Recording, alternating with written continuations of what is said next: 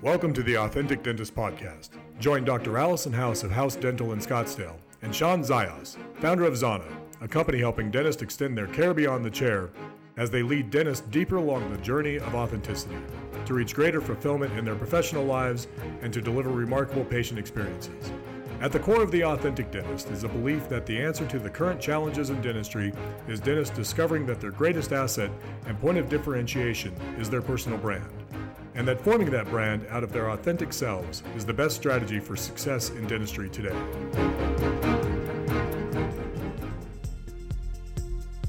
So, this podcast is brought to you by Zana. And Zana makes electric toothbrushes, but it's more than that. They have a program that'll grow your practice with their electric toothbrushes. Hey guys, this is Shawn and Dr. Allison House with the Authentic Dentist Podcast. And here we are. Finally, we are actually on camera uh, instead of just hiding in the studio where you can only hear our voice. Um, so, hello. Uh, today, we're going to talk about the evolution of a personal brand. And, you know, your personal brand, it's all about who you who you are in practice but over time as as culture as everything evolves your brand also needs to evolve but yet still stay true to who you are so how on earth do we do that, Dr. House? Well, the, the reason we're talking about this is because I was listening to Meghan Trainor, and she just dropped a, a new um, video on I Am Your Mother. And I like her. Her message is a little not my, my style, but I like the catchy, I like the retro. But it was interesting because her new one is I Am Your Mother. And I remember all about that bass, which is when she was a teenager. So her brand has evolved over time, obviously, but it's still her, you know, and how how do you do that in your business? How do you do that in your practice where you you mature and your brand matures, but you're still you the whole time? And you might think that that's uh, maybe like simple with musicians, but honestly, it's not because you have to evolve the musical style, but yet still stay true. Almost like Pink, you know, she still she has this like edgy, um, I'm counterculture, I'm different, I'm like kind of mad at the world. And yet, you know, 20 years ago, she was relevant. 10 years ago, she was relevant. She still comes up with music that's relevant, even though she stays on brand with, like, this is who I am in music. And I'm sure that's not just who she is, but that's the way that she has branded herself. And she's been consistent with that. And I think that's the important thing to note about brand is probably the most important element of a good brand is consistency. Um, so okay, so starting with you in practice, how how long do you like? What was that journey of? I'm now a dentist. I own my practice. I feel like I have to be a certain way, versus here I am now, 20, 21 years later. 23 years later. Oh gosh, 23 years yeah. later, and I think you exemplify an authentic dentist, but it didn't start this way. And no, it, it didn't. When I graduated, I didn't really have a an idea of who I was or what I wanted to be. And I worked for a lot of different practices. But one of my favorite dentists that I worked for, um, his name was Dr. Utzinger, and I was going to buy his practice. And he's he was a wonderful dentist, but he was 70 years old when I was 26. So his brand, his style, I mean, just even it didn't fit me at all. So when I started my own practice, I thought that's who I needed to be. And, you know, it didn't come across as, well, it wasn't, it was very fake.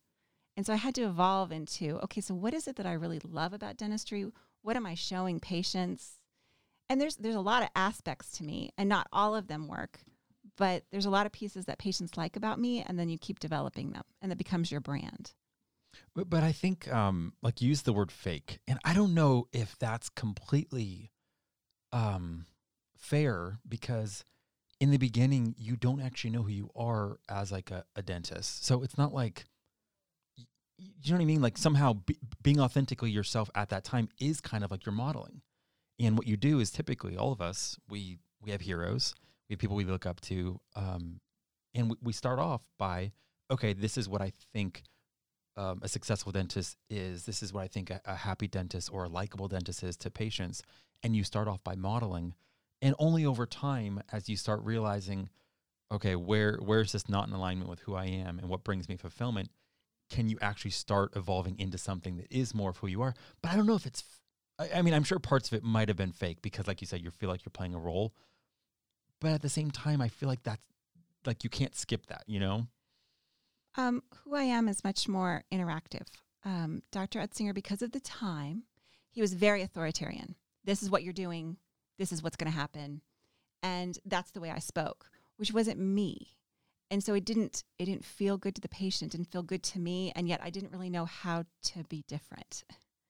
So i guess that's what i mean by fake is that i had that very authoritative sounding very authoritative look but it wasn't actually who i was. I'm much more of a collaborator. You know i know um, for me in business and i don't know if it's because of like uh, the enneagram i don't know who's familiar with that but oh yeah i like that yeah so originally i tested and i I think I tested that like as a nine, and the nine is the one that it's agreeable, right? Very yeah, agreeable. agreeable. It's almost like the idea of like when in Rome, you know how to communicate with this person, you know how to communicate with this person, you know how to relate. And in some ways, you're kind of like, I don't know who I am, but I can understand a lot of different people. So because of that, all of a sudden, I'll see an influencer, I'll see a speaker, I'll see um, an entrepreneur, and I'll connect to a part of of what makes them unique and i'm like oh is that the way that i should show up? Like is that the way that i should you know whether it was the intellectual or whether it's you know simon sinek and the way he delivers lines and he sounds so sophisticated or whether it's gary vee that's just like off the cuff swearing and you know? But all those people are passionate and so that's your brand really is that passion so passion can be expressed differently right but i didn't realize that early on so i guess what i was saying is like I would, would get confused thinking like I could almost see those different expressions of myself. Um, so that's why like my wife knows every anytime if I listen to someone too long, like YouTube videos or, or books, I start kind of even like Jordan Peterson. If I listen to even two or three days of Jordan Peterson debates or whatnot, I talk to her differently.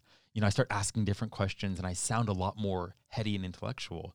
Um, so it's actually been a challenge for me to find my brand when it comes to like my voice and who I am in business.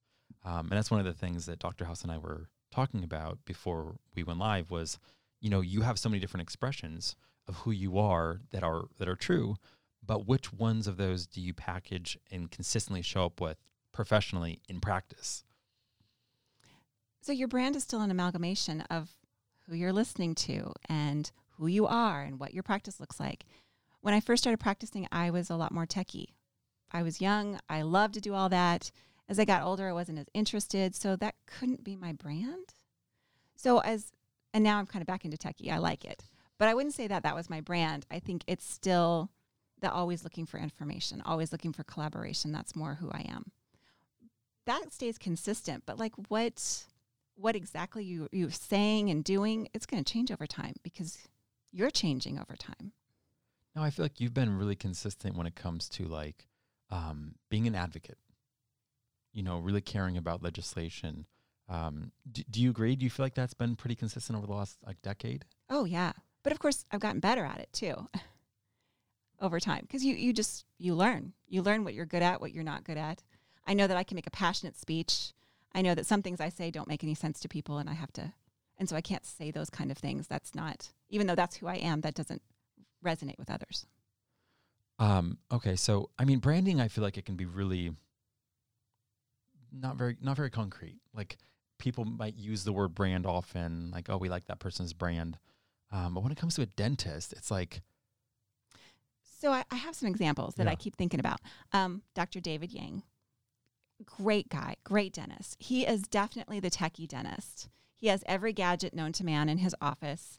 And he's also the I'm going to say whatever I think kind of dentist. And that's how he's branded himself. But the good news is that patients are looking for him. Mm-hmm. That's what they want. So you attract whatever your brand is. So you have to be careful. Okay, so who is that for other people? Um, there's the Pankey brand, which is very much a high end, very patient centered, maybe two or three patients a day. That's not typical for most of us, but that is a brand. And that's if that's who you are, that's how you market yourself. This is I'm I'm a spend a lot of time high quality Gucci kind of dentist. And that's that's who you are and that's who you represent. You probably shouldn't show up in shorts and a t-shirt if that's who you are and that's what you're marketing because that's not your brand. Kind of see what I'm saying? Yeah, yeah, yeah. The brand artifacts need to be in alignment with that. So if you you are that high end, you are that sophisticated. Well, You, you, know, can't show up in your Toyota Camry. no, in your but, shorts. but also your the music. If you have music in your waiting room, needs to sound that way. You know, everything around. If you're going to offer coffee, it can't just be crap coffee because that's that's not your brand. Like everything needs to be so elevated. that has to be you then. You Yep. have to like those things and pay attention to those things. If you don't, then that's not really your brand. These aren't your people. And you're not going to resonate with them. So it's important that you're attracting patients that like you so that your brand is expressing that. And I think that's one of the main things that we love talking about here is that like if you want to find success and fulfillment, that's why we really encourage people to find that authentic voice, that authentic brand because then you don't have to Sorry, I just lost audio. Um, then you don't have to I don't know, it's exhausting faking it. It's exhausting faking it. If you don't know anything about coffee and you have to buy gourmet coffee and you don't like it, that's miserable. Don't do that. I remember dating. this is a long time ago. And I remember thinking, like, I kind of know the role you're supposed to play. Like, I know you're supposed to show up. You're supposed to, like, and, and the only reason why I knew this is because my brother was that guy. Uh-huh. He was the the jock as a freshman that got the senior girls. And he kind of just showed me, like, this is how you can really, like, make, like, shock and awe a girl. And this is how you treat them right. You know, he had, like, you know, three restaurants always planned, and then he'd cancel the two if depending on what they wanted. And I just remember thinking, okay, so it's almost like he's Bill Gates, but he's showing people he has money. And I'm like, what if he was Bill Gates, but didn't show people he had money? So then they actually liked him for him. You know, so I just remember thinking, like, early on in college, like, man, if I just am who I am and can show up that way, if someone falls in love with that, I don't have to perform a day in my life. But then I can still give it my best. I can still be the best version of myself, but I don't ever have to feel like I'm so drained because I hooked someone into thinking I'm someone I'm not. And then now I'm wondering when she's going to realize that's not who I am.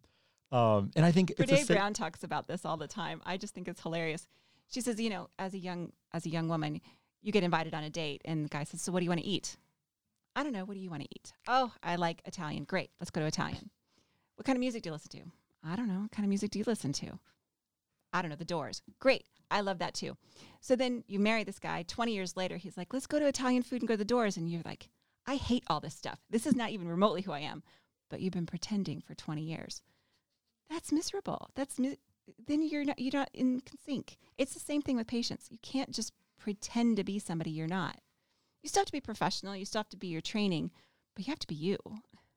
So I think of like a Venn diagram, right? And one circle is like completely who you are, what makes you come alive, you know, who you are with your best friends. And then the other circle is like the marketplace. And now this is where the evolution happens. Now, of course, you're evolving too because you're reading, you're learning, you're meeting new people, new experiences. But it's trying to find that sweet spot of where who you are authentically keeps lining up with something that the market still wants. Um, because, you know, if, if you are into bugs and you just absolutely love bugs, I don't think it's a good idea. like insects. right? Insects, yeah, to just put like pictures of bugs all over your practice. Um, you know, tattoo them on your arms so that when you're like, I, I don't think that's a good idea just because that's who you that would be are. a very niche market of people that would be interested in that. And that doesn't mean it couldn't happen, but that would be a very it would be hard to market that. Someone out there, prove me wrong. But if you love music, you love rock and roll. I have a friend who's Marty Margettis, whose whole office is filled with guitars and rock and roll music, and that's who he is. I mean, that's not rejecting Pe- people like that. They're probably not picking him because of that, but that is his what he likes in his brand. So yeah, I think it has to be something that you can attract enough people to keep you yourself in business, but it's still you. So maybe bugs are not the best. yeah. Um, what were some of your favorite examples when you were thinking of just like people that you feel like? Because you mentioned, sorry, what's the artist name again? You mentioned. Uh, Meghan Trainor Yes. kills me. You don't know who that is. I thought that was so modern. Um, I don't know because she's not Beyonce. Beyonce is a very different brand. She's not retro or Beyonce is kind of pushing the limit every time. So we we like her. Um, Muhammad Ali is the other one I thought of. It's old, I know, but he was very much about his presence and and who he was and being strong, and it resonated for lots of people. You know, um, one of the things I was just talking to uh, Dr. House about was that for me, showing up with my voice, I struggled because I felt like there was lots of different expressions that I could have, and it was only when I really started listing them out, kind of with a hierarchy, that I realized like, okay, like encouragement, inspiration, and passion are more important than my playful and fun or my uh, intellectual and analytical sides. And it's not about which ones compete for the top. It's like I know which one needs to be preeminent. And then the other ones can just almost take supporting roles. So even as you're thinking about like what makes you come alive um, or the way that you interact with with patients, you know, trying to think of like my, the people that know me the best, how would they describe my, my tone or my style when I'm just being me? Um, and even if some of those more professional aspects need to be secondary or supporting, as long as they're there. And, and they are there, absolutely. Yeah, I think you have to come back to your story. Why did you become a dentist in the first place? There's something that you love. If you don't love it, maybe it's time to go do something else. But if there's something that you love, what is that? Why is that? And then how do you bring more of that into your practice? Thank you for listening to the Authentic Dentist Podcast. To join Allison and Shawn on this journey, hit the subscribe button to never miss an episode. Here's to your success. Express yourself fully. Live authentic.